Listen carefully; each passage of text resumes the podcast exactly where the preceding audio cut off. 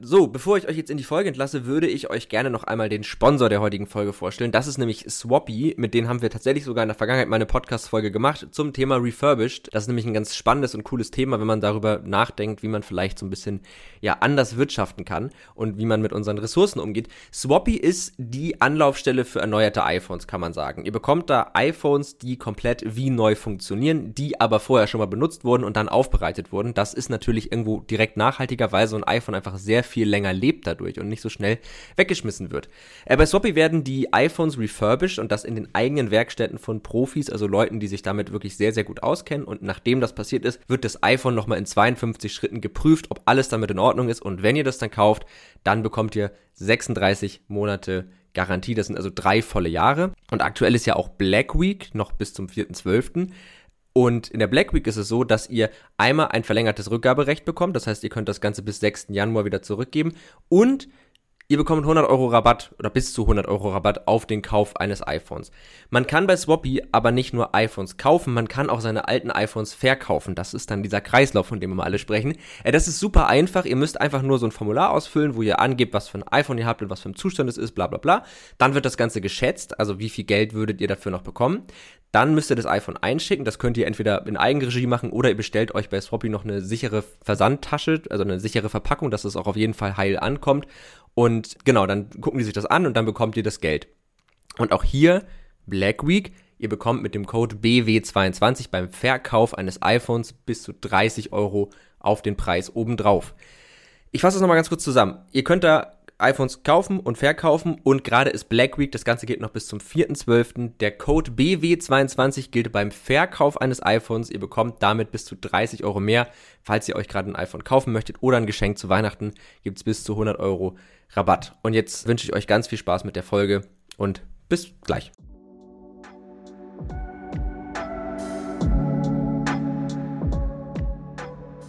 Tech und Trara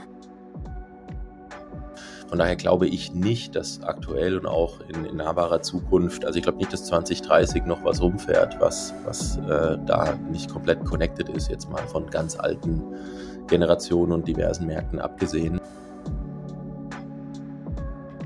Ein Podcast der Netzpiloten mit Moritz Stoll und spannenden Gästen über Tech und Terrain es soll gar nicht zu, zu pessimistisch für Zukunftsbilder klingen, aber wir haben so viel aufzuholen, weil, weil Auto, Software und Software Experience seitig so hinten dran ist, dass man erstmal sagen muss, hol mal die sechs, sieben Jahre auf, wo andere Dinge schon sind und dann reden wir über die Zukunft.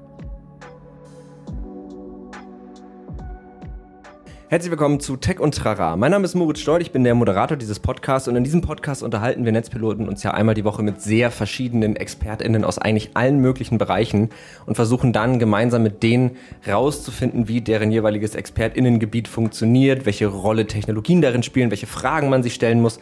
Und das ist jede Woche super spannend und auch diese Woche ist es sehr spannend, denn ich habe mich diese Woche mit Kai Henrik Müller unterhalten. Der ist CEO und Gründer von Experience One und die beschäftigen sich eben mit ja, Experience Design, Customer Experiences und ähm, wir haben über ein ganz konkretes Thema gesprochen, nämlich gar nicht nur generell Experience Design und Customer Experience, sondern Customer Experience im Auto. Also wie kann man die Nutzererfahrung im Auto neu denken? Warum sollte man das tun? Ähm, was für neue Ideen kann man da haben und wohin entwickelt sich das Ganze. Und das war irgendwie ganz spannend, weil wir zum einen natürlich darüber geredet haben, was da gerade so Sache ist und was sich da gerade so entwickelt, aber auch ein bisschen die Frage gestriffen haben, warum eigentlich? Also warum soll jetzt unser Auto auch noch eine Customer Experience haben und nicht einfach nur ein Auto sein? Da gibt es Argumente dafür, da gibt es Argumente dagegen und das ist ja auch irgendwie wichtig in diesem Podcast, dass wir uns das so ein bisschen holistisch angucken. Das haben wir getan. Es hat sehr viel Spaß gemacht. Äh, Kai war ein sehr angenehmer Gesprächspartner und ich glaube, dass euch die Folge gut gefallen wird. Deswegen wünsche ich euch jetzt ganz viel Spaß mit der Folge. Bis gleich.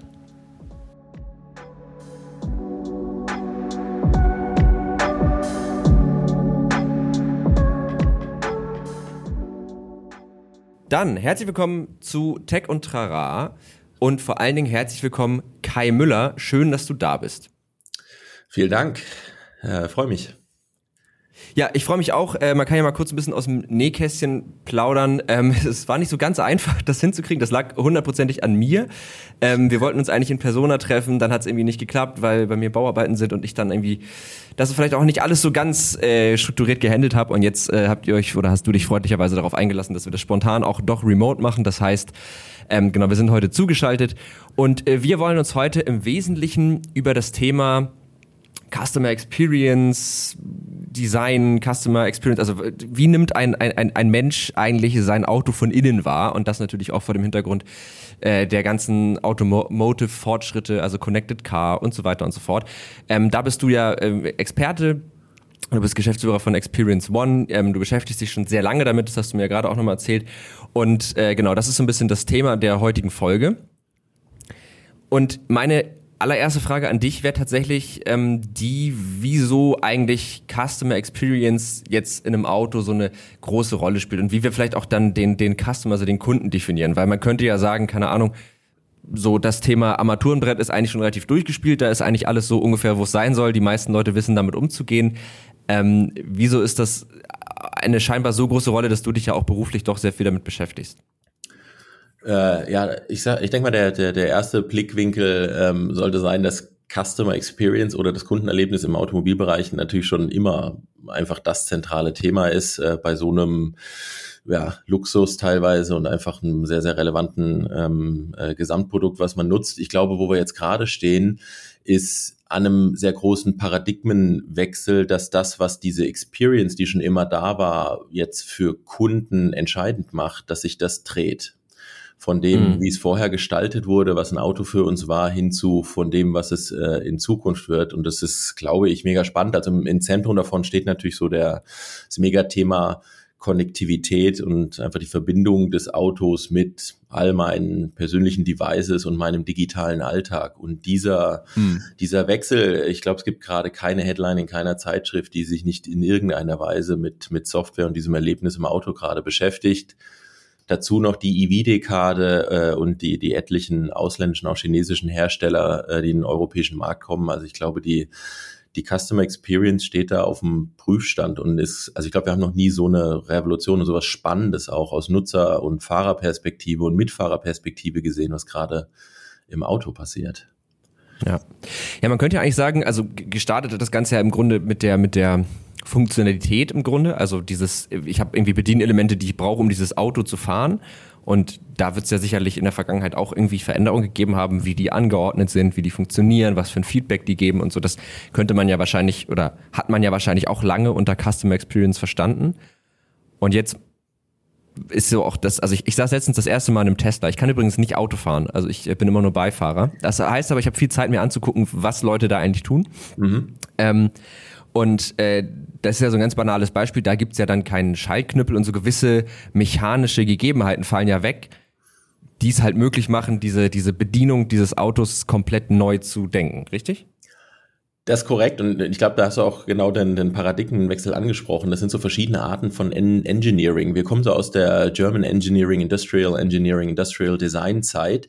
Da war, hast du halt mhm. alles gelöst mit der Perfektion der Produktion, die man auch sehen durfte. Egal, ob das jetzt die Sitznaht ist, das Spaltmaß ähm, oder äh, weitere neue, jeder neuer Knopf, jedes neue Feature, eine großartige Experience, äh, natürlich auch was, was man zusätzlich verkaufen kann. Man guckt sich nur den Panamera von, drei, äh, von vor drei, vier Jahren an, äh, da, da wimmelt's nur so vor Knöpfen. So.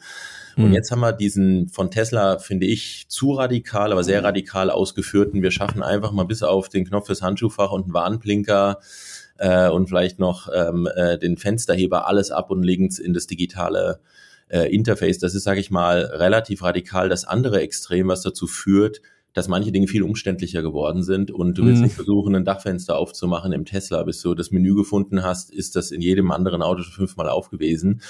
Ähm, aber genau dazwischen liegt der Unterschied. Und das Verrückte ist, und das haben, glaube ich, neben all den Diskussionen auch viele der OEMs, ja, ich sag mal, noch nicht komplett verinnerlicht, ist, dass diese andere Form des Engineerings für eine Customer Experience, sprich Software, einfach anders läuft. Das ist genau umgekehrt. Da will ich die die Perfektion, die Details. Wir, wir kommen ja beim, beim Auto-Engineering von, ich schreibe meinen Namen auf den individuellen Motor, den ich gefertigt habe. Das interessiert mich ja der Software alles gar nicht. Das heißt, mhm. äh, das ist das Gegenteil. Das heißt, die perfekteste Software ist die, die super einfach daherkommt, wo ich den Aufwand nicht sehe und die Knöpfe nicht sehe. Und ich will keine 720 sich ineinander verschiebenden Verläufe im Interface haben, weil es geht und weil jemand mhm. versucht, immer noch physisch irgendwie diese Armaturen Gesamthaptik zu machen, selbst wenn es wesentlich umständlicher wird. Und dieses Dilemma, diese radikale Vereinfachung, weil jeder natürlich, was nimmst du als Softwarestandard, äh, als normaler Fahrer? Mhm. Du guckst auf dein Mobile Phone. So, mhm. das ist der Maßstab für wie Software auszusehen hat und die ist selten, sage ich mal, äh, sehr sehr äh, fancy ähm, und verliert sich, sondern die ist ja funktional, super einfach, auch gut designt, aber die ist äh, extrem aufgeräumt. Ja, ja, äh, ver verstehe. Also äh, ein bisschen so kann man es wahrscheinlich sich vorstellen, wie die alte Art Autos zu bauen, sage ich jetzt mal, oder die ja auch nicht, also die ist ja auch durchaus noch da, ist, wenn du irgendwie kein Bild mit Ölfarben malst und du willst die Pinselstriche sehen, du willst sehen, da ist Textur und da wurde mit Materialien gearbeitet und so, ne? Ja. Und das, das Neue wäre wahrscheinlich das Pendant zu einem High-End 3D-Rendering, wo du eigentlich nicht mehr sehen sollst, dass das gar nicht echt ist.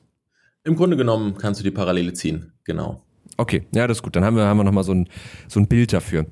Aber du hast noch eine Sache ähm, angesprochen, wenn ich da kurz einhaken darf, weil du ja, hast ja selber kein Auto ähm, und damit wärst du für eine ganze äh, Zeit lang in der alten Welt auch sehr uninteressant gewesen. In der neuen Welt, also für die OEMs, in der neuen Welt ist das super spannend, weil eine der größten Revolutionen ähm, die damit einhergehen oder, oder die Punkte, die super spannend machen, ist, dass der Mitfahrer, der Passenger lange so ein bisschen vernachlässigt unter, wir optimieren alles für den Fahrer ähm, mhm. super, super spannend wird. Und jeder, der auch als Fahrer Tesla gefahren ist, den ersten, den Model S und hatte dieses riesen Display, der hat sich dabei ertappt, dass er entweder irgendwo, wo er fix stand oder einfach kurz auf dem Parkplatz warten musste, plötzlich merkst, eine halbe Stunde rumgegangen und ich habe super viele Sachen erledigt weil ich einfach mal ein ja. vernünftiges Display, eine gute Konnektivität habe und habe ich zwischendrin 20 Einkäufe getätigt und merkt, oh, jetzt muss ich weiterfahren. Und ja. dieser, dieser Effekt, dieses ganz Neue, wo man die ganze Zeit gedacht hat, das geht beim, beim Fahren eh nicht, das Display ist zu groß, das sitzt da ähm, äh, äh, im Auto zu tief, da darf es eigentlich gar nicht sitzen, ja. Das erste Display war ja auch eigentlich so von Tesla halblegal, ähm, weil du Knöpfe an Stellen hast, wo du eigentlich nicht hingucken solltest und und und. Mhm. Ähm, aber es hat großartig funktioniert und ich glaube, dieser Wandel, ähm, dass das Mitfahrer und alle anderen quasi sich einchecken können, jeder seine personalisierte eigene Experience kriegt, auch als Mitfahrer. Ich glaube, das ist, ich glaube, da liegt viel, viel Potenzial. Ich habe bei diesen Themen immer noch so ein bisschen das Gefühl, dass das auch durch, also, aber das kann ich auch nicht ganz so richtig beurteilen, aber das wäre ich mal gespannt, wie du das siehst, dass das schon auch noch so ein bisschen so ein, so ein Nischen-Early Adopter ich habe viel Geld Thema ist. Ne? Also dass Leute, die die Kohle haben, sich diese Autos kaufen, die das alles irgendwie implementiert haben, die sind ja meistens ein bisschen teurer als ein Polo, sage ich jetzt mal. Ähm, oder als ein alter Polo auf jeden Fall. Ich habe wirklich gar keine Ahnung von Automarken, also da verzeih mir bitte. Ähm, ne, aber ich glaube, du weißt, worauf ich hinaus möchte.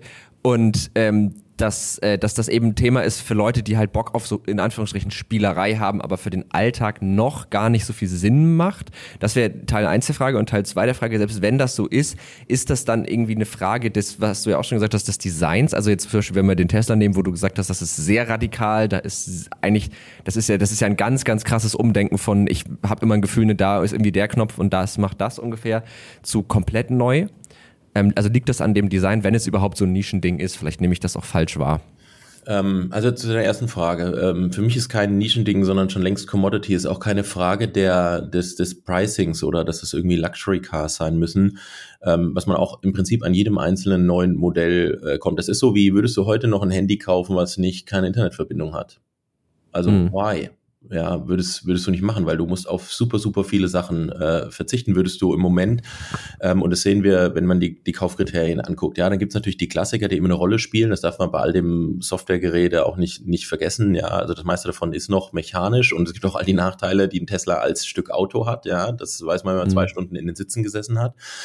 Mhm. Ähm, aber äh, äh, die, äh, ja, das, äh, das, das ganze Thema, ähm, äh, gerade verhaspelt. Ähm, weil ich, oh, alles gut. Ich bin, ich bin, äh, ich muss, ich muss es doch kurz ausführen, weil warum habe ich mich verhaspelt? Ja, weil es original der Effekt war, fahr zwei Stunden mit dem Model 3 von Frankfurt nach Stuttgart, ähm, mag auch in meinem Alter liegen, und du steigst aus und hast Rückenschmerzen, ja. Und du kennst das mhm. irgendwie von anderen Fahrzeugen nicht mehr, weil einfach außerhalb des Software-Displays alles andere so bescheidene Qualität von Auto ist Die, die, mhm. also du hast die Elektrobatterie, du hast die Konnektivität, du hast die Software und der Rest ist echt überschaubar. Deswegen, ja. Ich das da so ein bisschen ja. Aber kurz, kurz nochmal zu der ähm, äh, Nischenthematik. Ich glaube, äh, dass es wirklich so ist, dass du bei allen Generationen neuen Sachen das einfach jetzt, egal in welchem Preissegment, einfach drin haben wirst, weil niemand will sich ins Auto setzen. Wir sehen es auch in den Kaufentscheidungskriterien. Du hast die Klassiker, du hast Preis, äh, du hast äh, Komfort und du hast Sicherheit. So, und dann kommen schon die Assistenzsysteme und dann eines der am steilsten aufsteigenden Punkte, was die Marke, die Wichtigkeit der Marke längst abgehängt hat, ist die Konnektivität. So einfache Fragen wie, wie schnell geht's denn, dass ich mein äh, Spotify-Lied abspielen kann? Ja. Mhm. Und ja. das sind die Punkte, ähm, da sind so alle, die, die halt einfach digitalen Alltag gerade gewöhnt sind, ähm, die, ja, die machen da, sage ich mal, jetzt weniger Kompromisse ähm, oder stellen zumindest solche Entscheidungen und nehme ich halt ein anderes Modell. Ja, aber warum ja. da das jetzt super umständlich machen? Und ich glaube, das darf man nicht unterschätzen und es wird mehr werden. Also das eine ist, wo wir gerade stehen und das andere ist, was ist in die Zukunft? Und lässt sich mhm. das bei, es wird immer personalisierter und all die Potenziale, die de facto auch nach wie vor noch von A nach B kommen hat, wenn man mal personalisiert ist, ganz zu schweigen von Sprachassistenten im Auto, die mich ja eine Weile begleiten. Also wenn man im Gegensatz zu dir, wenn viele, die, die im Commute, die einfach viel fahren, ich bin immer noch Leute, die ein, zwei Stunden am Tag vor zurück pendeln, wenn du plötzlich mhm. diese Zeit äh, äh, komplett auf ein anderes Level hebst, ich glaube, da das würde ich nicht unterschätzen. Also für alle, die die Auto fahren, ist das, glaube ich, schon längst im Prinzip so, wie du keine, ja, kein Handy oder keine Uhr oder ein anderes Device kaufst, wenn es nicht, sag ich mal, eine gewisse Konnektivität hat, die es einfach wesentlich besser machen. Ja, also ich jetzt wo du das gerade gesagt hast, ich habe mich auch im Vorfeld schon so ein bisschen gefragt, so ja, ne, also ist irgendwie immer alles so schön und gut, aber wofür braucht man es dann wirklich? Aber ich habe mich gerade dran erinnert, dass wir mal in Urlaub gefahren sind und ähm, da hatte jeder so, also meine Freundin und ich hatten jeder so eine Spotify-Playlist auf dem Handy runtergeladen, weil ne, mit mobilen Daten immer ein bisschen schwierig unterwegs. Und ähm, dann wollte ich ein Lied von meiner Playlist abspielen, haben wir rausgefunden, man kann das andere Handy erst über Bluetooth koppeln, wenn das Auto nicht fährt. Also das ging nicht einfach so. Und das ist eigentlich wahrscheinlich so ein klassisches Beispiel für schlechtes Customer Experience, weil ich dann halt das Lied nicht abspielen konnte. Klar, ist jetzt nicht schlimm, also ich bin jetzt, ich habe es überlebt so, aber äh, trotzdem ist das halt einfach dann nervig und das sind wahrscheinlich genau diese Features, von denen du sprichst, ne? Äh, absolut, genau. Also Bluetooth ist halt quasi okay. die, die, die Vorgängertechnologie oder Art und Weise, mit deinem Device zu connecten, was sehr, ich sag mal, seriell immer nur ein Gerät verbunden bei den meisten Fahrzeugen und sich gegenseitig ausschließt. Ähm, das hat, glaube ich, logische Sollbruchstellen. Ähm, ja. Aber auch da sieht man, wo wir gerade stehen. Auch ein Tesla, die das anders machen, wo du softwareseitig einfach connecten, deine Accounts einrichten kannst, kriegt das auch noch nicht hin. Ja, also auch alle kämpfen mhm. immer noch mit dem Thema, ähm, die meisten, wenn ich, also sprich Multiplayer, die meisten kriegen so hin, dass sie dich kennen und du dich bis zum gewissen Grad dort einstellen kannst. Ähm, und dann mhm. laufen deine Accounts. Dann ist jetzt gerade im, im Tesla dein Netflix, dein Spotify, die sind drin. Dann ist aber nichts mit mal eben die Profile wechseln. Es sei denn, ähm, wie bei Netflix, das ist wiederum in der jeweiligen Applikation vorgesehen, dass du dort dann den mhm den Viewer wählst. Ähm, aber da wächst man noch so leicht rein. Also das ist noch nicht schlau genug. Ähm, äh, was dann noch weiterkommt. Ja, aber genau das ist der Punkt. Und okay. Ja. Okay, aber das, das ist auch schon mal, finde ich, ein wichtiger Aspekt auch von der technischen Seite her, dass wir halt wegkommen von dem, du hast dein Device, dein Device ist irgendwie verbunden, also ein Smartphone zum Beispiel, und das wiederum kommuniziert mit dem Auto, halt über Bluetooth oder manchmal ja auch über USB oder AUX-Kabel, was auch immer, ne? Also das sind jetzt die alten Varianten, sondern dass ja jetzt eigentlich das Auto mit den Accounts direkt verbunden ist, richtig? Das heißt, ich brauche auch eine, eine, eine Flat, einen Zugang von dem Auto direkt. Absolut. Also das, das ist, ja so die, ja. die, Basisbegrifflichkeit von Konnektivität ist auf jeden Fall verbunden, ja. idealerweise in Zukunft irgendwann mit 5G, ähm, dass quasi die, die Bandbreite, die äh, Responsivität und einfach die, äh, das technologische Spektrum auch so ist, dass du richtig viel damit machen kannst. Im Moment ist es einfach noch sehr, sehr limitiert, weil es auch sehr lückenhaft ist. Nicht so schlimm wie im Zug, aber immer noch ähm, sehr, sehr unterschiedlich. Ja. Ähm, äh, aber ja, definitiv. Ja, genau, das stelle ich mir tatsächlich auch ein Problem vor. Ne? Also wenn kein Netz schon funktioniert, ist irgendwie alles nicht mehr. Äh, oder oder die, die Sachen, auf die man vielleicht Bock hat. Also ne, so Grundsachen wie GPS brauchen es ja nicht, aber ähm, da ist natürlich schön, wenn du irgendwie auch noch so eine Fallback-Option hast, dass du dann doch einfach wieder dein Handy koppeln kannst und sagen kannst, gut, also ne, für die Zeit, wo eben diese Konnektivität noch nicht so flächendeckend vorhanden ist. Ähm, oder man ist auch mal in einem Land, wo es vielleicht einfach anders ist oder man fährt durch die Berge und da ist der Empfang nicht immer mega gut oder so. Es, es geht nicht mehr Keine ohne. Ahnung. Also wir haben ja extrem viele Sachen jetzt, wenn man jetzt ein bisschen weiterspinnt, auch was, was gerade rund um autonomes Fahren entwickelt wird oder lass es nur die Sprachassistenten sein. Die meisten davon ähm, funktionieren ja auch so, dass sie quasi äh, diverse Geschichten nur auflösen können, wenn sie einfach eine Internetverbindung haben. Und die ist, ja. für alle Dienste wird es einfach eine Grundlage sein. Also offline wird immer mit einer starken ähm, Beschränkung kommen. Von daher glaube ich nicht, dass aktuell und auch in, in nahbarer Zukunft, also ich glaube nicht, dass 2030 noch was rumfährt, was, was äh, da nicht komplett connected ist, jetzt mal von ganz alten Generationen und diversen Märkten abgesehen. Ähm, ja.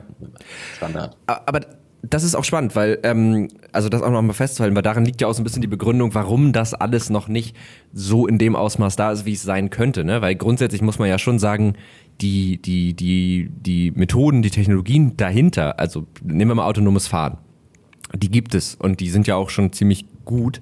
Ähm, aber die Infrastruktur ist einfach noch nicht so da, weil ich glaube, wenn man jetzt die Rechenpower, die es bräuchte, um so ein Fahrzeug, keine Ahnung, in der Spur zu halten oder zu lokalisieren äh, auf einer großen Karte, wenn man die in dem Auto verbauen würde, das würde einfach wahnsinnig viel Energie ziehen und dann wäre die Tesla-Batterie aber schneller leer, als man Tesla sagen könnte. Ein Aspekt davon, äh, jetzt autonomes Fahren, bringt natürlich nochmal eine andere Komplexität mit sich, selbst wenn man im Prinzip jetzt die, die Technologie so weit hat, dass ähm, sehr viel dort passieren kann. Da hat es einfach damit zu tun, dass natürlich ähm, ja, die Software und, und das Gesamtsystem immer noch lernen muss, in welcher Umgebung es sich bewegt. Und das sieht man auch wieder hier ja. am, am, Tesla relativ gut. Der Unterschied, wie der in den, in den USA und bei uns fährt, auch teilweise aufgrund der Tatsache, dass einfach unterschiedlich viele Funktionen erlaubt werden. Aber in Deutschland zum Beispiel empfinde ich jetzt auch die teilautonomen Funktionen signifikant hinter Herstellern und deutschen Herstellern, was die seit Jahren im Einsatz haben. Ähm, ja. Also da gibt es durchaus Differenzen ähm, und das hat einfach natürlich mit der gesamten Umgebung der Veränderung zu tun. Also wenn du Model 3 sitzt und einen Autopilot anmachst, kannst du davon ausgehen, dass der dich in jede zweite Baustelle frontal reinfährt. Ja, das ist einfach ja, klar, hat ja auch, also macht ja auch Sinn. Ne? Ich meine, das sind ja, da sind ja auch Modelle drin, die da laufen, die brauchen Daten, um trainiert zu werden. Und äh, wenn die halt in den USA entwickelt werden, dann ist natürlich gegebenermaßen da einfach die Datenmenge sehr viel größer und dadurch entsteht halt schnell so ein, Absolut. so ein so eine Art Bias. Ja. Ähm, genau. Jetzt aber mal so ein bisschen die, die kritische Seite, weil, also das autonome Fahren, da gibt's ja auch viele Befürworter, die, die sagen, das ist tatsächlich etwas, was, ich sag mal, über das Komfortding hinaus einen großen Nutzen bringen kann, weil ne, wir können Verkehrsflüsse besser steuern, wir können Staus vermeiden, dadurch sparen wir Abgase, bla bla bla, also den ganzen Themenkomplex. Ähm, jetzt aber so das Thema, keine Ahnung, wie schnell kriege ich mein Spotify-Lied an oder Netflix im Auto schauen. Das ist jetzt gar nicht unbedingt meine Meinung, aber ich glaube, die Brille sollte man sich trotzdem mal aufsetzen. Warum genau ist das jetzt was, also warum sollten wir das eigentlich machen? Ist gerade vor dem Hintergrund, dass ja auch klarer wird, dass so eine konstante Verbundenheit und so eine konstante Informationsfluss, der, gerade auch so der menschlichen Psyche jetzt gar nicht so unbedingt gut tut. Und da könnten jetzt Kritiker sagen, brauchen wir das jetzt auch noch im Auto, wo ja eigentlich mal galt, Handy weg und eigentlich fährst du halt nur und hörst vielleicht nebenbei einen Podcast oder Radio. Ja, ich glaube, was man immer respektieren muss, und das wird auch, auch noch eine Weile so bleiben, ist, äh, dass das natürlich nie zu Lasten der, der aktuellen Sicherheits- und Fahrsituation geht. Und solange ich bis Level 3 ähm, der, der Autonomiestufen im Grunde genommen eigentlich vollständig gebraucht werde, braucht man auch keine riesige neue Diskussion. Da kann man das eine oder andere komfortabel machen, da bin ich komplett dabei. Äh, in dem Moment, mhm. wo ein Fahrer mit dem Kopf zu 95 Prozent auf der Straße ist, wird das und sollte das auch so bleiben. Äh, ja. Ganz grundsätzlich. Ähm, so, und deswegen ähm, spicken natürlich alle jetzt so ein bisschen auf das, was mit Level 4 in den ersten Modellen und dann potenziellen Folgestufen oder auch nur Arealen, also bestimmten Regionen, wo man vielleicht äh, früher weitergehen kann mit teilautonomem Fahren, ähm, mhm. wie das aussehen kann. Und das hat ja auch viele Potenziale, es können ja auch Aspekte sicherer äh, äh gemacht werden dadurch. Ich glaube, so das große ganze Ziel stimmt schon, der ganze technologische Fortschritt. Ich bin bei dir, dass man ja, es nicht überhypen sollte. Ähm, aber ich glaube, die Potenziale überwiegen bei weitem von dem, was gehen kann. Und ich bin auch sicher, dass unsere Kids so ab den 20, 30ern oder noch immer die ins Auto steigen, also die werden andere Dinge sehen, die werden sich auch mit dem Thema Autonomie anders ähm, auseinandersetzen und ich glaube auch komplett neue Mobilitätskonzepte, wenn du, wenn du denkst, du kannst städtische äh, Zentren, Urbanisierung, bestimmte Bereiche einfach nur teil- oder, oder vollautonom auch ausstatten, also was für neue Mobilitätsketten und Möglichkeiten entstehen.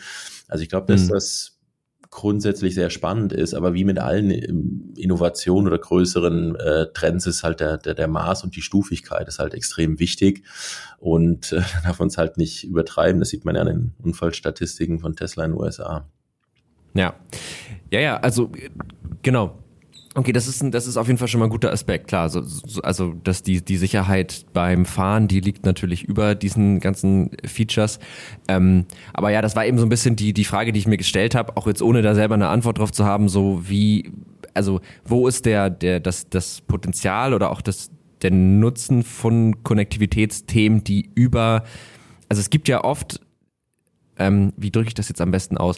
Wenn Dinge möglich sind, dann haben Leute ja meistens Bock darauf, das zu machen. Also ja. Das heißt aber ja nicht immer, dass es unbedingt eine gute Sache ist, also das zu machen. Und da habe ich mich jetzt in dem Kontext gefragt, was ist da möglich, was ist da eine gut, also und was ist, was ist, was hat tatsächlich einen, einen, einen wirklichen Nutzen, den wir auch so gesellschaftlich dann vielleicht in 20 Jahren sagen, ah, das war wirklich gut, dass wir das gemacht haben. So bei beim Smartphone zum Beispiel, ja. da gibt es ja durchaus auch Aspekte, wo wir sagen, ja, da hätten wir vielleicht irgendwie anders mit umgehen sollen oder das haben wir vielleicht nicht perfekt gelöst. Und das habe ich mich jetzt in dem, weil das jetzt ja wieder so ein, so ein, das ist ja nochmal was anderes als das Smartphone, aber es ist halt auch so ein Thema, was jetzt gerade so aufkommt, wo ja jetzt, wie du auch gesagt hast, in den nächsten Jahren einfach viel sich entwickeln wird. Absolut. Nehmen wir mal ein Ding raus, was, glaube ich, eines der zentralen Themen, auch so in der, in der großen äh, Wolke der Personalisierung im Auto. Ich finde die, das Thema Sprachassistenz finde ich mhm. extrem wichtig. Das kennt jeder von allen möglichen Devices, wie sich das weiterentwickelt hat. Ähm, und um da mal in Bildern zu sprechen, jetzt auch aus einer Herstellersicht, das ist ja irgendwie gefühlt der beste Mitarbeiter, ähm, den ich im Konzern habe, der äh, nämlich eigentlich am meisten beim Kunden ist immer mhm. dabei ist, äh, diverse Dialoge führen kann ähm, und äh, den ich ausbilde, der vielleicht mit dem Kunden wächst, der schlauer wird und irgendwann vielleicht auch mit dem Kunden ins nächste Fahrzeug geht und den schon kennt. Ja, dann wechsle ich mhm. das Fahrzeug, bleib aber bei der gleichen Marke, weil ich sage, der kennt mich ja. Der kennt meine äh, mhm. Präferenzen, da kann ich Dinge berücksichtigen. Ähm, das ist aus der, der Herstellersicht, solche Dinge weiterzuentwickeln. Und jetzt sehen wir ja die Entwicklung bei Sprachassistenten, äh, wie weit das geht, wie schlau das wird, was für nächste Runden kommen. Und das wird ja nicht mehr zurückgehen. Das wird ja immer nur noch besser werden. Und mhm. da sehe ich schon einen größeren ähm, äh, e-, Effekt, ähm, auch in puncto Sicherheit, weil einfach äh, Sprache und Sprachsteuerung das ist, was mit Abstand am besten geht, äh, bei all den Touch-Interfaces ja. und anderen Sachen, die in dem multimodalen Konzept noch da sind. Ähm, jetzt stellt man sich diese, diese Unterstützung, was man erledigen kann. Also jeder, also ich brauche nur über den Use Case Commute nachdenken, wie viel Zeit am Ende auch verschwendet wird, ähm, wo ich, äh, äh, sag ich mal, im Stau oder irgendwo in Stadt rein, raus an irgendwelchen Stellen stehe und da spielt es schon eine Rolle, das zu nutzen und auch ähm, ja einfach Dinge realisieren zu können in der Zeit. Da sehe ich schon Vorteile, die man machen kann. Wie gesagt, wir wachsen gerade so ein bisschen rein. Ich glaube, irgendwie wird das Fahrzeug schon bis zu einem gewissen Grad ein weiteres Device, einfach so äh, in dem Gesamtsetup. Ähm, aber ja, ich bin tendenziell auch so, dass ich äh, beide äh, Blickwinkel drauf habe und auch das ein oder andere kritisch in der Frage. Einfach nur weil es geht, sollte man es nicht immer machen. Von daher ist die Parallele, ja. wie wir es übers Phone gelernt haben, aber glaube ich, dass wie Menschen einfach Innovation lernen ähm, und das auch vorantreiben. Das wird beim Auto auch sein, heute manche Dinge reinrennen und denkt, hätte man mal besser gelassen. Ähm, mhm. Und dann wird sich auf das konsolidieren, wo man sagt, der richtige Wert setzt sich nachhaltig durch. Das sehen wir bei Tesla jetzt gerade auch schon. Ähm, und ich glaube, das Wichtigste jetzt mal so äh, für Deutschland gesprochen ist, dass wir da mitmachen. Ja, also die Alternative wäre, wir machen jetzt den Bedenkenträger, lassen mal die Chinesen und die, die Amerikaner mal ähm, die nächste Generation Auto definieren und dann äh, springen wir auf, wenn, wenn das Ding durch ist. Ich glaube, so funktioniert es auch nicht und so hat auch Automobil nie funktioniert. Du musst jetzt einfach ein bisschen vorlaufen. Das wird auch dazu führen, dass ein bisschen Quatsch entwickelt wird. Ähm, mhm. Aber der Weg ist nicht mehr aufzuhalten. Also das, das wird passieren, ja, in allen Fahrzeugen. Ja, total. Also, um das nochmal klar zu machen, ich wollte das jetzt gar nicht bashen oder irgendwie sagen, das ist voll schlecht, aber ich finde es einfach ganz gut, die Themen auch mal abzuhandeln. Ja, aber du hast recht. Also natürlich, es ist, äh, es ist ein Prozess, den man nicht mehr, nicht mehr aufhalten kann. Ähm, und ich finde auch diesen Ansatz zu sagen, genau wie beim Smartphone, Menschen machen also entwickeln sich halt, machen dabei Fehler, lernen aus den Fehlern und, und korrigieren das und dann setzt sich irgendwann sowas durch, was dann eigentlich ganz gut ist. Das ist, äh, finde ich eigentlich auch einen ganz, ganz schönen Ansatz bei der ganzen Geschichte. Ähm, kurz einmal für die, äh, ich musste nämlich gerade das Wort Commute googeln, weil ich äh, kein Pendler bin, aber es heißt Pendler. Also ja, das, halt, äh, das ist so, wenn du, wenn du dich mit ähm, äh, Customer Experience im, im Fahrzeug beschäftigst, ähm, was ich immer sehr wertvoll finde, egal ob es jetzt Automotive und andere Bereiche ist, ähm, äh, wir nennen das manchmal ähm, äh, jetzt noch ein englischer Begriff, Pivotal Episodes, also so bestimmte Strecken einer Customer Experience aus Kundensicht, wo du sagst, ich habe ein bestimmtes Bedürfnis und bis das Bedürfnis mhm. befriedigt ist, alles, was dazwischen passiert, ist so ein Erlebnis. Kann jetzt sein, du hebst Geld an der Bank ab oder kann sein, ich muss von A nach B fahren. Und die wichtigsten davon ähm, die man fokussieren sollte, um großartige Erlebnisse möglich zu machen. Und da tun sich sehr, sehr viele Sch äh, Firmen schwer, die raus zu priorisieren. Manchmal sind die sichtbar, manchmal sind die nicht so sichtbar. Das ist ja das, was wir auch äh, sehr, sehr oft machen. Und beim Autofahren äh, ist es für viele, ist es einfach eben das Pendeln, mhm. weil das halt eine mhm. der Hauptroutinefahrten ist, während, sage ich mal, zweimal im Skiurlaub im Jahr oder einmal, ähm, sage ich mal, dann etwas seltener vorkommt. Ähm, und so, wenn das ja. Thema Häufigkeit auf Relevanz trifft, dann kannst du davon ausgehen, wenn du dort Nutzen stiftest oder die äh, den, den, den Pendlerverkehr signifikant verbesserst, dass du auch eine deutlich bessere Customer Experience hast als andere. Und deswegen kommt dieses Beispiel, also Pendeln kommt relativ oft, weil es genügend Statistiken darüber, wie viele Menschen da ihre Lebenszeit verbringen. Ja. Ja, äh, verstehe ich.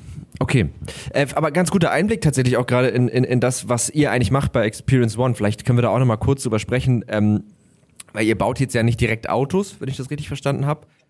Noch nicht. Sondern ihr, besch ihr, beschäftigt euch ja tatsächlich mit der, mit der ähm, ja, Customer Experience. Auch gar nicht nur im Automotive-Bereich, ne? Das habe ich auch richtig aufgefasst. Also schon ein starker Fokus, aber ihr habt auch, glaube ich, Projekte, die nicht Automotive sind. Ja, ähm, definitiv. Ähm, oder habe ich das?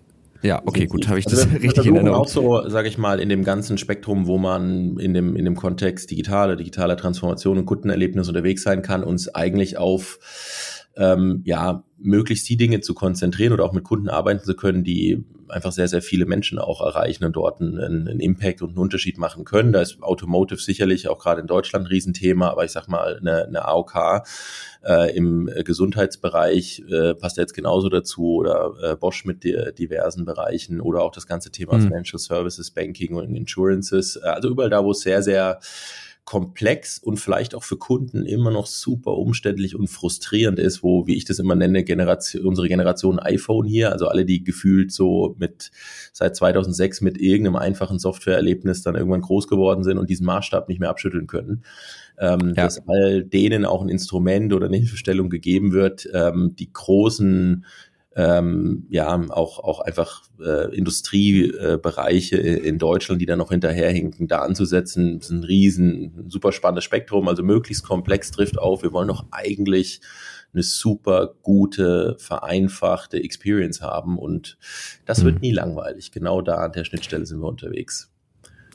Ja, okay. Ja, also ähm, ihr habt ja auch, ich habe gerade mal eure Kunden aufgemacht. Ähm, einfach fand ich jetzt ganz spannend, um auch einfach ein Gefühl dazu zu bekommen, wer in Deutschland eigentlich sich mit den Themen so beschäftigt, gerade jetzt was das Auto angeht. Und ich sehe Mercedes, ich sehe Smart, ich sehe Porsche, ich sehe VW. Ich glaube, das sind die größten aus dem Bereich, wenn nicht sogar die einzigen, ne? Oder also zumindest sind das die, äh, die großen Kunden, die ihr aufführt. Und daran glaube ich, das sind ja auch so die mit die größten Autohersteller, die wir hier so haben in Deutschland, ne? Da sind einige dabei. Das hat natürlich äh, unterschiedliche Schwerpunkte. Kia äh, wäre jetzt auch noch in den in den Sachen dabei. Ähm, mhm. Aber ich sag mal jetzt auch in der Vergangenheit mit mit Arbeiten für Postbank, Deutsche Bank waren durchaus schon auch äh, ja prägende Generationen auch im Online-Banking zum Beispiel dabei äh, die eine ähnliche Größe hatten. Aber ich sag mal, ist auch ganz klar, dass ja mit unserer Historie und auch äh, ähm, ja unsere Vergangenheit, äh, das Gründungsteam kommt ja von Mercedes damals und ähm, mhm. dementsprechend äh, prägt das und es passiert gerade in dem Sektor so, so viel. Ähm, das äh, ja, ist schon spannend, ja. Achso, ihr habt euch praktisch aus Mercedes ausgegründet. Entschuldigung, wenn ich da kurz einhake. Genau, genau. Also wir haben quasi Aha, vorher okay. aus einem Team heraus äh, mehrere Jahre eine der, ersten und sehr großen Digitalplattformen äh, Mercedes-seitig gebaut und haben dann äh, 2006 äh, äh, quasi eine Veränderung Anlass genommen, als man damals so ein bisschen gedacht hat, naja, jetzt haben wir so das Thema Digitalisierung ein bisschen in den Griff gekriegt, jetzt können wir das wieder verteilen ähm, und, und eigentlich so die, die Initiative, das große Programm auflösen. Das war so die Geburtsstunde, wo wir gesagt haben, jetzt geht's doch eigentlich jetzt los jetzt muss man mhm. doch richtig Gas geben und dann haben wir sag ich mal, mit einem Teil des Teams damals ähm, äh, dann ausgegründet und ja, sind natürlich der äh, äh, der, der Thematik und den Potenzialen in dem Bereich natürlich da lange treu geblieben, bis heute natürlich mit eines der spannendsten Felder.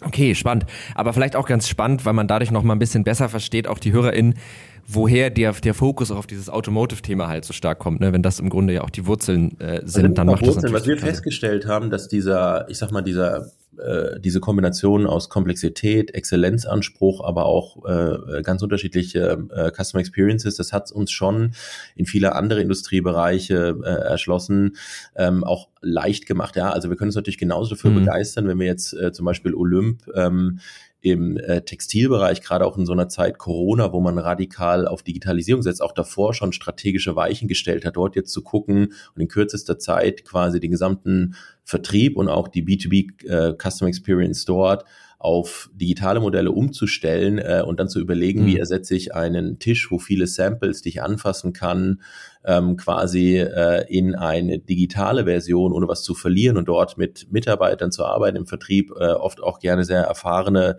äh, Generationen und da so einen Übertrag hinzukriegen, hatten, sag ich mal, ähm, überschaubareren äh, Impact und Wirkungskreis aufgrund der Größe, ist aber nicht minder spannend, diese Veränderung mit den Menschen dort zu machen und zu gucken, wie können wir die Potenziale rausholen. Und so können wir uns dafür viel begeistern. Oder wenn wir, wenn wir einen Hauskonfigurator machen, wo wir Häuser bauen oder Bäder, ähm, ähm, alles das, was den, was, sage ich mal, sehr mittelbar viel vereinfacht und einen großen Wert stiftet, ähm, findet man in, in vielen Bereichen.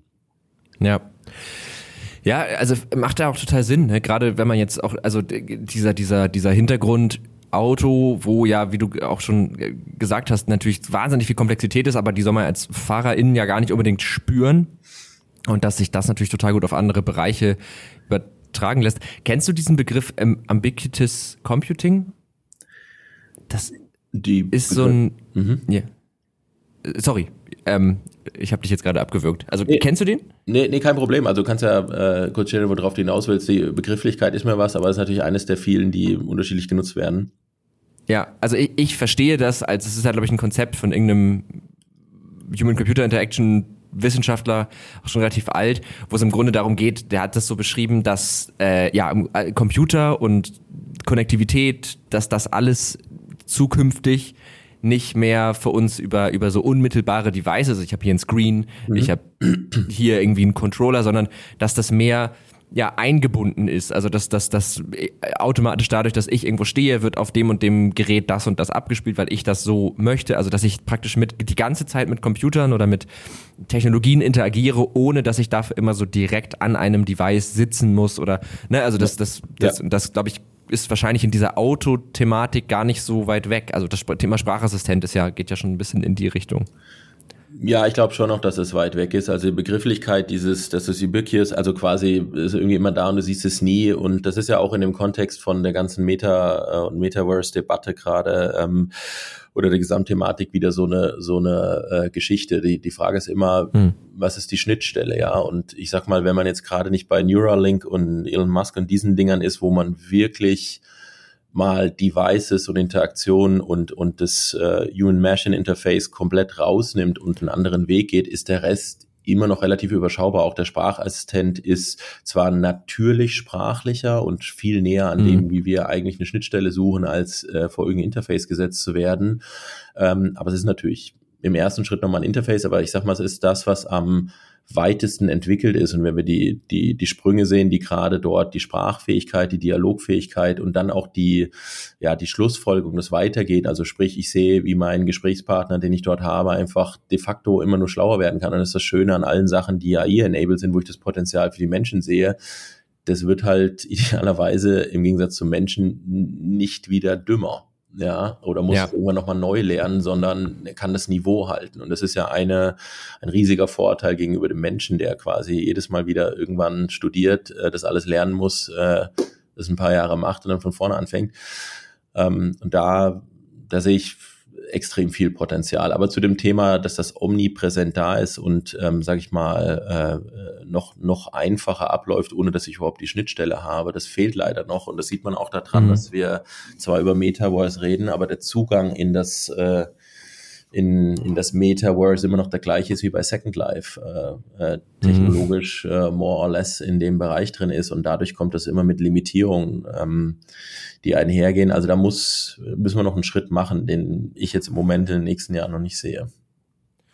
Ja, genau, also aber, aber vom Ziel her wäre es doch ginge es doch grob in die Richtung. Also zumindest, ich habe jetzt gerade versucht, so ein bisschen mal rauszufiltern, aber das wäre auch nochmal ja. eine Frage, welche Trends sich eigentlich so abzeichnen. Und ich hatte jetzt so das Gefühl, nachdem wir gesprochen haben, dass das jetzt nicht in der Reihenform, also dass ich jetzt gar nicht mehr mit irgendwas interagiere und eigentlich nur noch daran denke, jetzt nach Hause zu fahren und dann fährt mein Auto mich nach Hause, das ist natürlich nicht, aber ähm, wenn man jetzt mal so 20 Jahre, ist vielleicht sehr weit, aber ja, wer weiß, 10, 20 Jahre in die Zukunft guckt, wo gehen die Entwicklungen hin, was sind so die Trends und was, was ist vielleicht auch das, was irgendwie erstrebenswert ist? Also aus einer ähm, Customer Experience Sicht ist tatsächlich so, dass wenn ich alle Dinge abschichte, ähm, wir uns am meisten mit dem Thema künstlicher Intelligenz beschäftigen, weil es, glaube ich, der mit Abstand größte Disruptor einfach auch ist. Also du bist im Thema Customer Experience natürlich automatisch immer mit Schnittstellen oder Touchpoints oder wie auch immer du es nennen willst, ähm, äh, zwischen irgendeinem Dienst, einem Produkt, einem Service, einem Mitarbeiter und den, und den Kunden. Und an dieser mhm. Schnittstelle, ähm, wo oft dann im digitalen Software zum Einsatz kommt, ist das einfach das mit Abstand größte Veränderungspotenzial, was Dinge ändern kann. Und ich glaube, das ist ähm, auch mit das spannendste Entwicklungsfeld. Und wenn man mal ein bisschen recherchiert oder sich einfach intensiver damit auseinandersetzt, dann gibt's ja durchaus so Prognosen, wann man damit was erreichen können würde. Und dann, dann gibt's auch schon mhm. die ein oder anderen Thesen, die sagen, ja, so 2035 der erste Bestseller in der New York Times, der von AI erstellt wurde. Ähm, äh, und ich glaube, das, das zeigt jetzt auch mit Journey, ähm, als ob du das angeschaut hast, ähm, wo du letztendlich jetzt auch im gleichen Prinzip über einen Dialog quasi mit deinem digitalen Artist sprichst und du briefst den, sagst, oh, mein, mein Sohn hatte einen Traum, ähm, der, der lief durch den Wald, hat sich am Baum versteckt und dann kam ein Bär und das Ding malt dir genau das Bild. Am besten noch in dem künstlerischen Ach, krass, ja. Stil, den du gerne hättest, mhm. weil du sagst, und das bitte nach Andy Warhol äh, und der macht es genau so.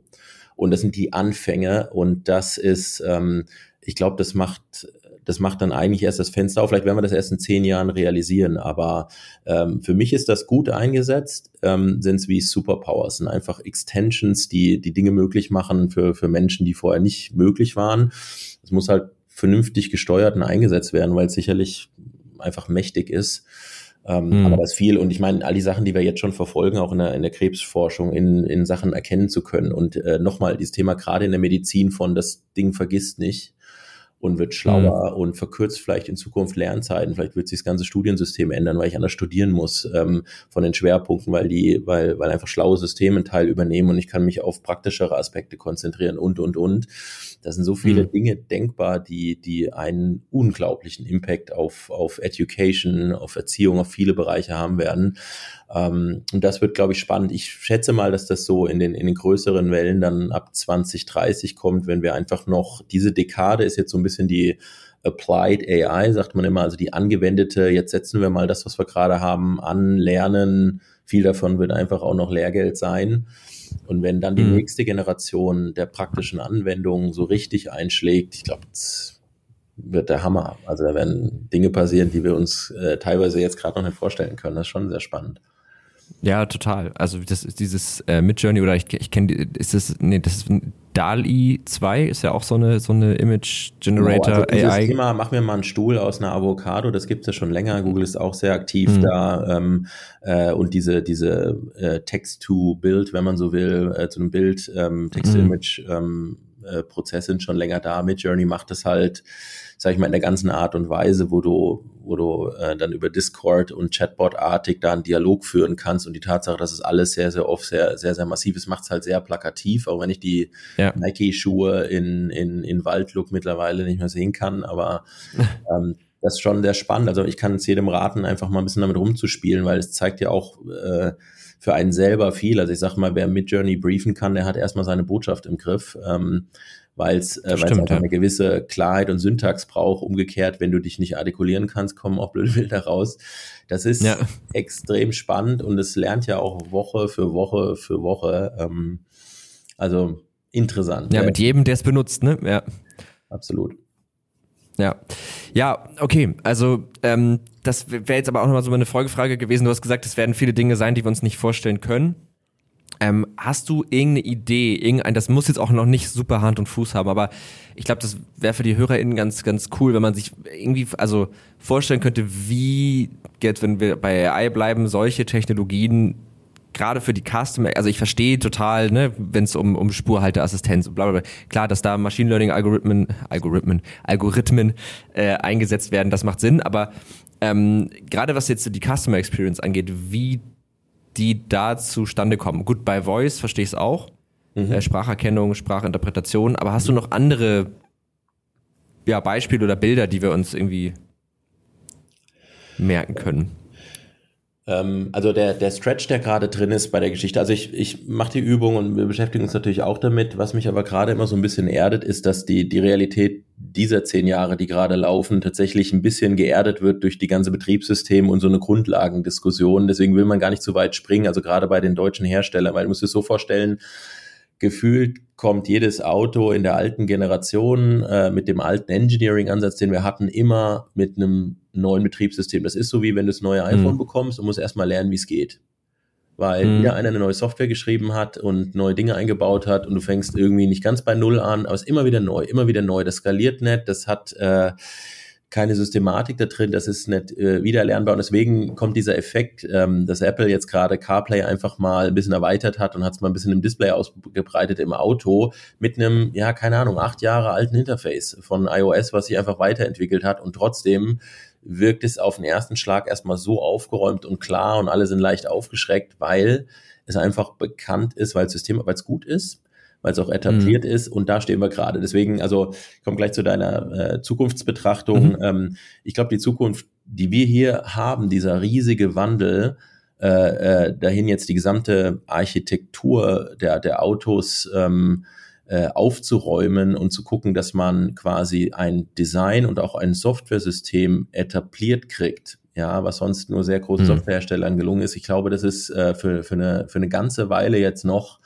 eine riesige Herausforderung, die auch im Weg steht, sich zu fantasievoll mit dem Zukunftsbild zumindest durch deutsche Marken hindurch ähm, zu beschäftigen. Also das kann man ja jeden Tag in der, in der Zeitung lesen, ist auch einfach so, ja. Es ist einfach sehr, sehr distribuiert. Ja. Das wird spannend. Aber so in der zweiten Dekadenhälfte, hier so ab 2025, 26, wenn die ersten neuen Versuche dann irgendwann in den Markt gehen, ich glaube, dann werden wir alle sehen, wie weit es gekommen ist und dann wird es weitergehen. Wenn ich jetzt so ab 2030 ähm, äh, drauf gucke und ich bin mir gar nicht sicher, ob es alles super, super verrückt wird. Meistens sind die Dinge ja dann doch ein bisschen langsamer, als man sich das fantasievoll vorstellt. Ich glaube aber tatsächlich, dass das größte Potenzial darin liegt, dass man einmal äh, in, in diese ähm, in das autonome Fahren mal reinschlüpft und überlegt, was würde man dann alles anders machen. Also wirklich auch das Thema Lenkrad ist weg. Ähm, mhm. äh, und, und würde diese, diese Zeit unterwegs oder diese Konzepte, was man, was man einfach im Kontext von Mobilität machen kann, wenn man die komplett äh, neu denkt und sich dann ein bisschen zurückarbeitet und sagt, ähm, was da noch möglich ist. Ich glaube, das ist spannend. Ähm, aber das wird, glaube ich, auch viel damit zu tun haben, dass wir einfach dann auch Sachen und Dinge dort nutzen können, die wir jetzt auch schon zu Hause oder an anderen Orten machen. Manchmal wird das Auto dann auch Third Living Space genannt, weil es so eine Erweiterung ähm, äh, von, von anderen Orten ist. Das heißt, es verliert die Autocharakteristik und es bekommt einfach ein ein personalisierter äh, neuer Ort, wo ich bestimmte Dinge machen kann. Aber ähm, ich glaube, das wird einfach äh, kommen ähm, an der Stelle. Ja, also okay. ansonsten vielleicht noch ein, ein kurzes Ding dazu. Das ist tatsächlich nicht so riesig mhm. in der Zukunft, aber manchmal muss man die banalen Dinge nehmen, um Sachen aufzuzeigen. Und ich glaube, da stehen wir auch. Ich brauche gar nicht die, die Raketen Idee, weil das Banale ist so. Also eines meiner Lieblingsbeispiele, was wir manchmal in Präsentationen nutzen, ich nehme immer den Mac Drive, äh, das ist so für Autofahrer, am besten noch die mit Kindern kennen das gut, klassische Situation, fährst in die Schlange, hast äh, zehn Autos vor dir, hinter dir, ähm, äh, versucht rauszufinden, wer wie was wo äh, bestellen will, alles Stresssituation und dann kommst du ans lineare Sprechgerät und musst in einer dir vorgegebenen Reihenfolge der Customer Experience, du darfst nicht so bestellen, wie du selber bestellen willst, sondern so, wie der Gegenüber das verarbeiten kann wirst du genötigt mhm. und brauchst zehn Minuten, um ein Gericht abzusetzen. So, jetzt stell dir vor, du hast äh, irgendwann einfach so schlau Dienste und Standards miteinander abgeglichen, dass selbstverständlich schon noch bevor du auf dem Parkplatz fährst, ähm, quasi auf deinem riesigen Touch-Display einfach die Karte aufgeht. Du machst Tipp, Tipp, los. Äh, und das nächste ist, dass mhm. äh, du das Essen ans Fenster gebracht kriegst. Also das sind so Dinge, die, die wirken super, super banal, sind heute noch undenkbar, weil, oh, wo kommt das her? Schnittstellen, wer muss welche Dienste, Services bauen? Manchmal gibt's hier und da Kooperationen. Aber ich glaube, es hat extrem mhm. viel damit zu tun, dass man dass man einfach noch äh, sehr viele Dinge, äh, die heute super umständlich sind, ähm, äh, einfach mal mitnimmt, äh, vereinfacht und, ähm, und dann gucken wir mal, die nächste Generation ist sich dann mit der verrückten Zukunft zu beschäftigen, aber Software ja, okay. Auto ist, äh, also äh, soll gar nicht zu, zu pessimistisch für Zukunftsbilder klingen, aber wir haben so viel aufzuholen, weil, weil Auto, Software und Software Experience seitig so hinten dran ist, dass man erstmal sagen muss, hol mal die sechs, sieben Jahre auf, wo andere Dinge schon sind und dann reden wir über die Zukunft. Ja. Ja, verstehe. Also das, das, das leuchtet mir ein. Also, dass wir im Grunde jetzt erstmal die Grundlage schaffen müssen, auf der einen Seite, was die Infrastruktur anbelangt, ähm, um überhaupt äh, die Entwicklung von dann diesen Zukunftsprojekten, die wir uns jetzt noch nicht ausmalen können, äh, überhaupt erst anstoßen zu können, weil wir sonst eigentlich immer wieder so zwei Schritte vorgehen, anderthalb bis zwei wieder zurück. Und äh, das andere ist, dass wir sagen, wir gucken erstmal, was wir jetzt schon an, an Use Cases haben, jetzt schon an Möglichkeiten haben, äh, wo wir optimieren können, wo wir Dinge verbessern können. Das macht Sinn, wobei es persönlich, ehrlich gesagt, ich mag diesen Bestellprozess im MacDrive sehr gerne. Weil das ist für mich ein bisschen wie zu Karstadt zu gehen. Es ist eigentlich nicht so geil, aber ich habe es halt als Kind immer gemacht und freue mich immer, wenn es es heute nochmal gibt. Aber das ist jetzt was sehr Individuelles. Ich verstehe den Nutzen dahinter total auf jeden Fall. Ja, du, du aber, bestellst halt aus der Beifahrerperspektive. Das ist ein signifikanter Unterschied. Ich bestell noch nicht mal. Ich sag nur weiter, was ich haben möchte. Aber ich mag dieses dahinfahren, dann da warten müssen, dann ist man auch mal genervt. Aber irgendwie, ich weiß, das ist so, aber das ist pure Nostalgie. Also das ist, man sollte jetzt nichts ja, äh, so machen, weil das schon immer so gemacht wurde. Die beste Customer Experience ist nicht immer die, die du maximal vereinfachst, sondern die, die einfach empfunden wird als ein Erlebnis oder genau das, was du gerade schilderst. Am Ende ist Customer Experience von dem, wie du es misst, ist nur eine Memory. Und wenn deine Erinnerung ja. daran positiv ist, dann ist das das Entscheidende. Und wenn die positiv ist, weil sie lang oder ein paar Krücken hatte oder so, deswegen wird ja auch immer gemunkelt, dass die IKEA-Bedienungsanleitung nie besser wird, weil die Teil des, äh, der Appearance ist, dass es mhm. nicht zu einfach wird. Ja, ich, ich glaube tatsächlich, dass wenn Dinge zu einfach werden, dann werden sie halt irgendwann auch langweilig. Ja, ne? Also das, das ist schon ein Punkt, ah, das ist wo du es gerade sagst. Ja. Also ich zum Beispiel, wie viele Leute machen immer noch einen Führerschein ähm, mit, mit hier für Schalten? Äh, wie nennt man das denn? Mit Getriebe, danke. Ja. Ähm, das ist ja eigentlich auch voll unpraktisch, oder nicht? Also, oder ich, also Automatikfahren ist doch leichter. Ja, aber das ist, das ist wie mit allen Dingen und der, der Innovation, dieser Unterschied zwischen an wann bin ich, äh, an was bin ich gewöhnt, was ist meine Komfortzone, der Standard, ähm, traue ich was anderes. Ich weiß noch, meine erste Tesla-Probelfahrt, da hat der, der, der Kollege, der das Fahrzeug weitergegeben hat, gesagt, ich erkläre jetzt gar nicht viel, das ist wie Falsch, Fallschirmspringen, das müssen Sie einfach ausprobieren. Und genauso ist es mit vielen Innovationen und auch mit der, mit der Fahrt. Ich habe viele gesehen, die gesagt haben, Schalter, das muss unbedingt geschaltet werden. Und dann haben sie halt einfach mal ein bisschen Automatik gefahren, gemerkt, warum denn eigentlich? Das hier ist Fortschritt. Ja. Warum sollte ich zurückgehen? Ja. Und deswegen setzt sich das halt, sage ich mal, ein bisschen stärker durch, weil, weil der, dieser der mechanische Aspekt, also der, der Vorteil fällt weg. Ja. ja. Ähm, ja, voll. Aber ich, ich meine, also es gibt ja Leute, die halten da so total dran fest, obwohl es ja also das war eigentlich nur mehr als Beispiel gedacht, ne, obwohl es ja eigentlich ja. unpraktischer ist, weil du musst halt immer schalten und das ist ja eigentlich Quatsch, weil es ist ja technisch gar nicht mehr nötig unbedingt. Ähm, und trotzdem machen es Leute noch aus wahrscheinlich genauso wie ich halt gerne noch äh, umständlich durch ich, ich gehe irgendwie alle halbe Jahr mal zu McDonalds, aber ähm, ja. so ne, obwohl ich, mir das dann irgendwie immer Spaß macht. Ähm, ja. Ja. Okay. Cool. Also, achso, sorry, jetzt wollte ich dich nicht abwürgen. Ähm, Alles bestens. Okay, perfekt.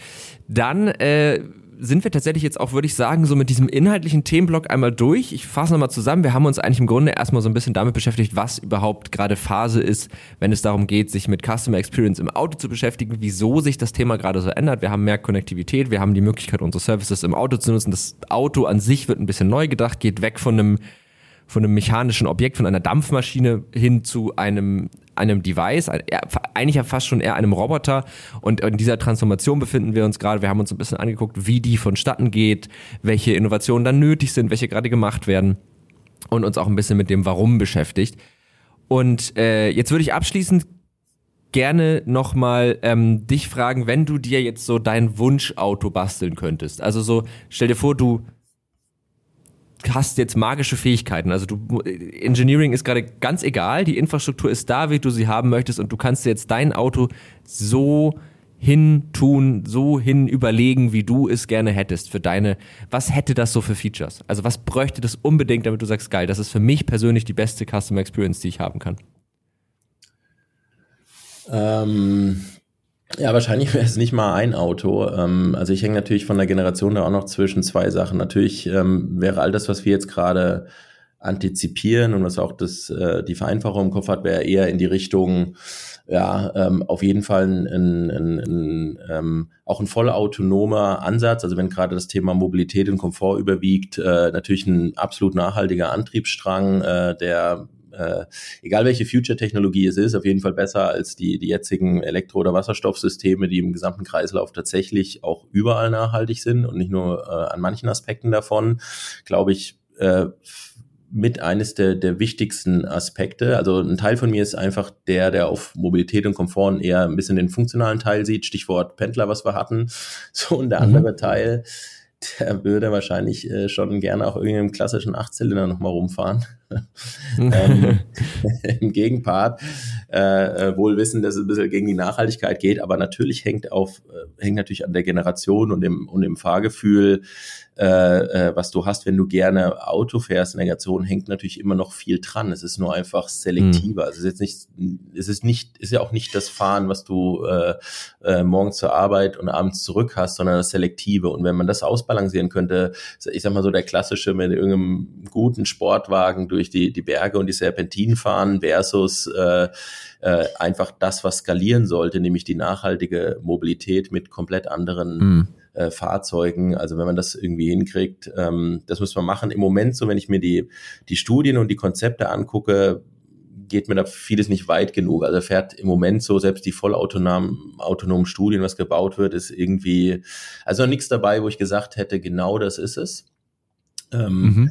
Das müssen wir, glaube ich, äh, also weil einfach noch zu viel dann drin steckt, also in dieser Extreme, weil entweder hänge ich an dem an dem klassischen Alten und das, was auch seinen kompletten Wert hat, oder ich muss es wirklich radikal neu denken. Aber ich denke mal, wir mhm. werden auch noch mit den ein oder anderen Akteuren, egal ob jetzt Apple noch ein Auto baut oder wer auch immer da noch mit reingeht, ich glaube, es wird noch ein bisschen was kommen, aber ähm, ja, es wird auf jeden Fall spannend und ich ja. glaube, äh, ja, also ein, ein autonomes Fahrzeug wäre es äh, auf jeden Fall. Ähm, und ich glaube, was auch extrem wichtig ist, ist einfach dieses ähm, diese Funktion auch Leute zusammenzubringen. Also ich sehe in, in, in meiner Vorstellung da jetzt auch nicht, dass ich bin alleine in was Großem unterwegs, sondern auch wirklich diese Konzepte, die es teilweise gibt, die auch einfach weitergehen, Leute zusammenbringen. Muss jetzt nicht komplett in dem ganzen Thema Carsharing sein, aber das ist so viel möglich, auch diese Zeit einfach vernünftiger zu nutzen, äh, gerade wenn es autonom mö möglich wäre und ja nicht drüber nachzudenken, wenn ich sagen könnte, hol mal kurz die Kinder vom Tennis ab und bin nicht mhm. involviert. Mhm. Ja. Ja, das wäre schon praktisch. Aber vielleicht wäre dann für dich so eine Art, also wir sind jetzt ja wirklich in einem Science-Fiction-Setting gerade, wir können uns jetzt ja alles überlegen, so eine Art Auto, das das so ein bisschen vielleicht auch diese beiden Welten vereint, also wie so ein, wie so ein unterschiedliche Modi. Du hast einmal den Modus, fährt autonom, ist wahnsinnig leise, macht einfach nur und du gibst ein Ziel ein und das Auto fährt dich dahin ähm, oder holt deine Kinder vom Tennis ab. Oder alternativ, äh, den, den, den Achtzylinder-Modus, wo du dich dann wirklich an Lenkrad setzen kannst und wo dieses Auto dir im Grunde so gut es geht dieses Fahrgefühl vermittelt. Also wo du praktisch so umschalten kannst. Dann kannst du manuell fahren, dann macht das und solche Geschichten. Das wäre vielleicht eine gute Idee. Kann man grob so äh, zusammenfassen, definitiv. Ja. Okay. Ja, bei mir wäre es, glaube ich, dadurch, dass ich ja kein Auto fahren kann, wäre es halt ein Auto, was ich nicht fahren müsste, auf jeden Fall. Also ich wäre auch sehr bei dem autonomen Thema.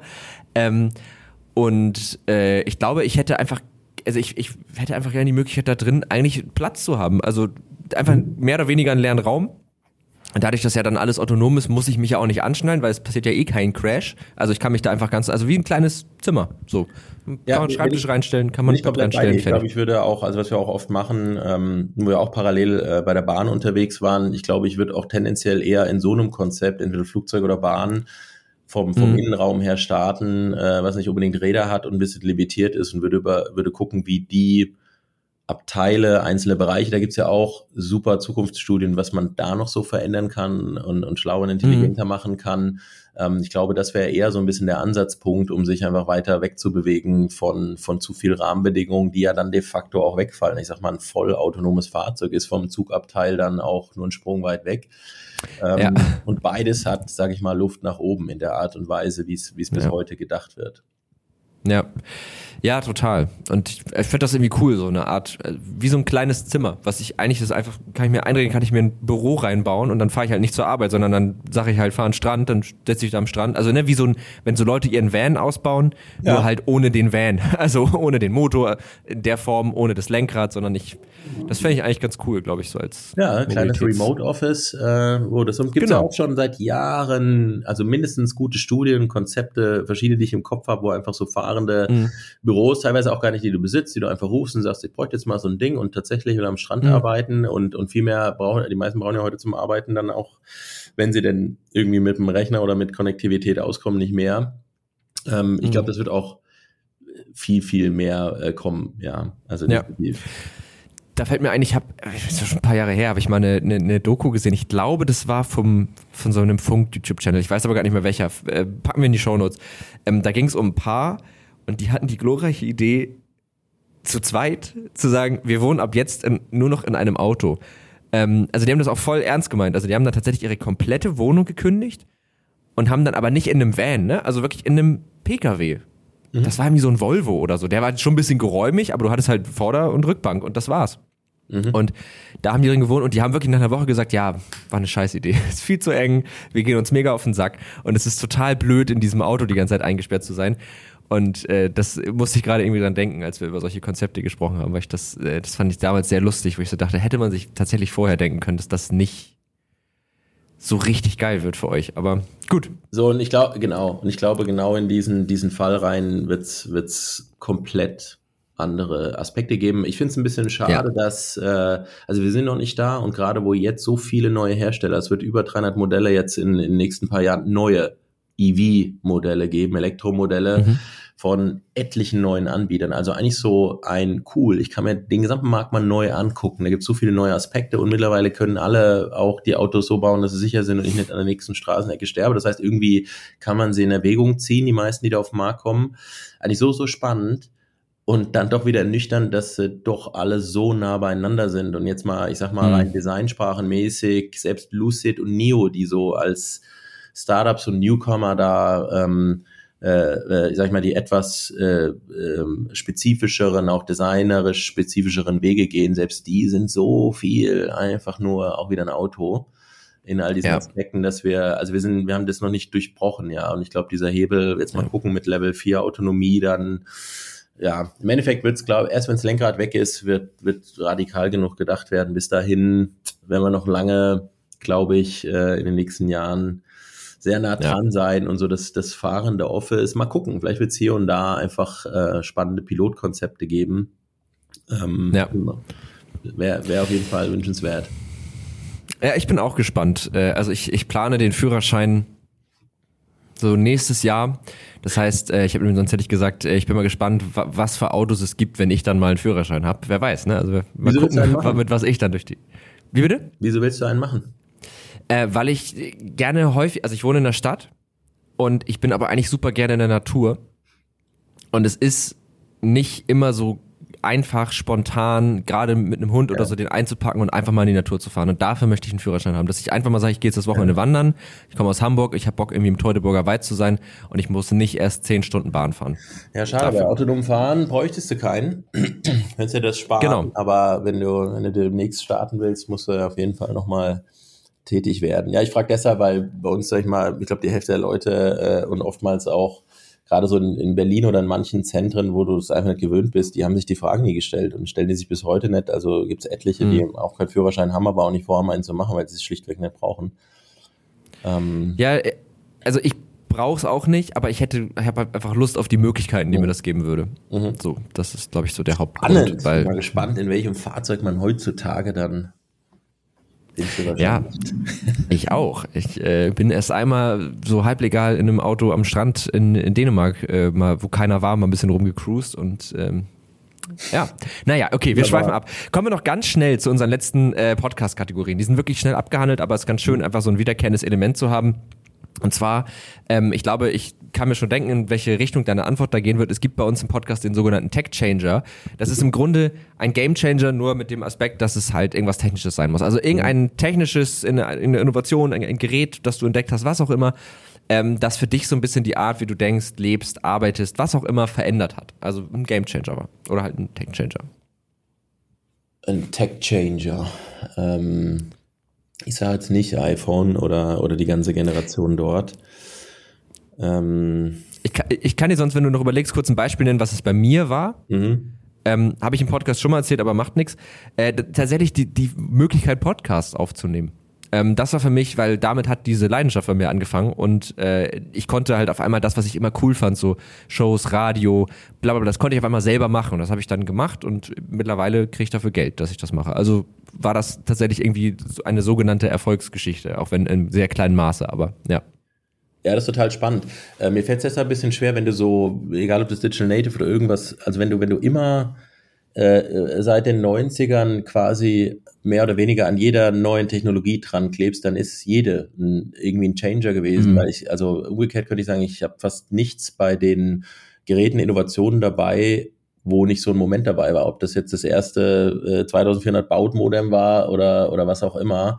Du hast immer mhm. Plötzlich Welten, Türen und Möglichkeiten aufgemacht, wo du gesagt hast, boah, äh, krass, und da fällt, fällt mir aus jedem Jahr, äh, würde mir ein Aspekt einfallen. Ähm, äh, da, da kann ich über äh, die, die ersten Multiplayer-Games, was das mit dir macht, wie das Leute verbindet und was das für Horizonte mhm. aufmacht, mhm. äh, genauso drüber reden, wie, wie viele Aspekte dazwischen. Da ist fast iPhone schon relativ spät und langweilig verglichen damit.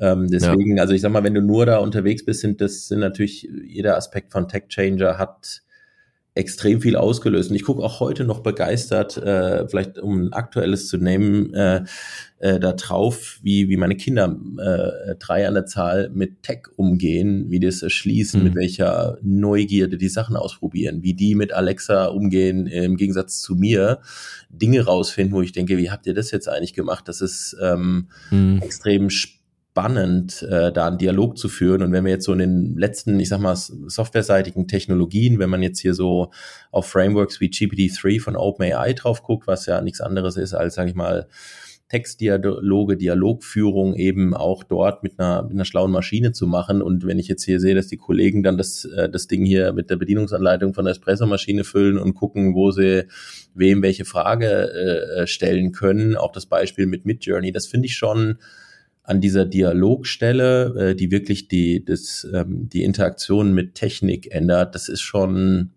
also ich glaube, so das, das aktuellste Beispiel, was, was jetzt schon Game Changer Charakter hat und, und eigentlich noch viel da vorne liegt, aber sehr, sehr, also das, ja, ist glaube ich so das aktuellste, ja. was uns am meisten beschäftigt, äh, wo ich sagen würde, äh, da sind wir mittendrin in dem Tech Changer. Ja, okay, cool. Aber das ist eine, das ist eine super Antwort. Also da, damit kann ich äh, sehr gut leben. ähm, okay, dann kommen wir direkt weiter zur zweiten Kategorie. Die ist äh, tatsächlich auch ein bisschen einfacher noch zu beantworten. Und zwar äh, ist die Frage da, ähm, ob du irgendwas empfehlen möchtest. Das ist die Empfehlung der Woche. Dadurch, dass ja die Gäste, die wir hier haben, einfach immer so unterschiedliche Backgrounds haben und einfach auch unterschiedliche Themen mitbringen, haben die halt auch ganz unterschiedliche Leidenschaften. Das muss jetzt auch gar nichts Berufliches sein, das kann auch was Privates sein. Irgendwas, wo du sagst, das möchte ich den HörerInnen von Tech und Trara empfehlen. Das hat mich begeistert, das fand ich cool. Das sollte man sich auf jeden Fall mal angucken. So. Ich wiederhole das nochmal und äh, weil es aber ja. weil mich aktuell begeistert, ich habe es eben schon mal gesagt, ich kann jedem nur empfehlen, Discord-Account, wenn man keinen hat, anlegen und tatsächlich mal mit mit Midjourney ähm, und der der Interaktion mit, äh, ich habe hier einen digitalen Artist, der für mich Bilder malt, sich selbst mal testen äh, und wirklich mal verschiedene Sachen ausprobieren und sich verblüffen lassen, egal ob es wie in dem eben Beispiel von einem Kollegen, dass er hier die die Träume seiner, seiner Kinder mal visualisiert oder mit seinem mhm. Sohn davor sitzt und sagt, erzähl doch mal, was soll ich denn schreiben? Und dann sagt der Kleine sagt dann und sagt ihm, was er eingeben soll, ähm, um auf Bilder zu kommen. Und das ist also diese gesamte Beobachtung und Interaktion, wo ja auch viel darüber diskutiert wird, ob Tech gut, ob schlecht ist. Ich kann das nur empfehlen. Die Eintrittsbarriere ist relativ gering. Am Ende setze ich in Slash äh, Imagine, schreibe ich und danach gebe ich das ein, was ich möchte, dass das Ding für mich äh, sich vorstellen und mir ein Bild zaubern soll. Und das, ähm, das ist sehr, sehr spannend. Das sind da die Anfänge von mhm. was ganz Großem und kann ich nur empfehlen.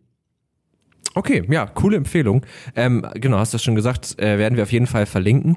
In dem Kontext empfehle ich uns dann einfach eine Folge aus unserem Podcast, die genau auf deiner Empfehlung basiert. Äh, und zwar habe ich mich mal mit Peggy Schönige mhm. äh, unterhalten. Die äh, ist ganz viel im Bereich digitaler Kunst unterwegs und kuratiert da auch Ausstellungen und so weiter und so fort. Und mit der habe ich mich über die Kreativität von künstlichen Intelligenzen unterhalten. Also was passiert, wenn künstliche Intelligenzen auf einmal Kunst machen. Und da ging es viel um dieses, genau was du gerade gesagt hast, dieses das sind zwar, ist zwar eine andere Form von Intelligenz, aber es liefert uns halt wieder Dinge, wo wir durch die Auseinandersetzung damit lernen. Und das war ja genau das, was du gesagt hast. Allein schon das Formulieren von diesen Dingen macht ja was mit einem und man muss irgendwie sich klar werden, was möchte ich eigentlich ausdrücken und da so rumprobieren. Und ich glaube, das kann eine ganz schöne Ergänzung sein dazu. Ja, absolut. Cool, dann sind wir tatsächlich, äh, glaube ich, am Ende, nee, ich glaube das nicht, ich weiß das, wir sind am Ende dieser Folge angelangt. Ähm, ich habe tatsächlich sehr viel gelernt heute und ich bin in ein Thema eingetaucht, in dem ich bis dato noch nicht so tief drin war. Das hat mir sehr viel Spaß gemacht und ich hoffe, dass auch du ähm, ja, heute Spaß hattest, ein bisschen was äh, mitnehmen konntest, trotz des etwas holprigen Starts, was hier Terminlichkeit und äh, Remote-Aufnahme angeht. Ähm, Genau, also ich bedanke mich ganz herzlich, dass du da warst und dass du dir die mittlerweile über eine Stunde genommen hast, äh, mit uns zu schnacken. Sehr gerne. Ich danke dir, Moritz. War sehr spannend. Ja, sehr, sehr gerne und vielen, vielen Dank. Ähm, genau, dann nochmal an unsere HörerInnen natürlich, äh, falls ihr noch Fragen, Anregungen, Kritik habt, dann wisst ihr ja, ihr könnt uns schreiben an techundtrara.netzpiloten.de oder einfach auf den gängigen Social-Media-Kanälen unter Netzpiloten. Äh, auf Twitter findet ihr Tech und Trara auch nochmal als eigenen Account, da könnt ihr auch hinschreiben. Ansonsten wisst ihr ja, folgt uns, wenn euch das Ganze gefällt und lasst uns am besten eine Bewertung da. Gerne fünf Sterne, vier sind auch noch okay, alles drunter dann bitte nicht mehr. Das könnt ihr dann in eine wütende E-Mail verpacken oder so. Ähm, das hilft einfach einem Podcast total Reichweite zu bekommen und ein bisschen zu wachsen. Und damit würde ich sagen, verabschieden wir uns. Vielen Dank fürs Zuhören, vielen Dank, dass du da warst, Kai, und Gerne. dann bis bald. Tech und Rara ein Podcast der Netzpiloten mit Moritz Stoll und spannenden Gästen über Tech und Terrain.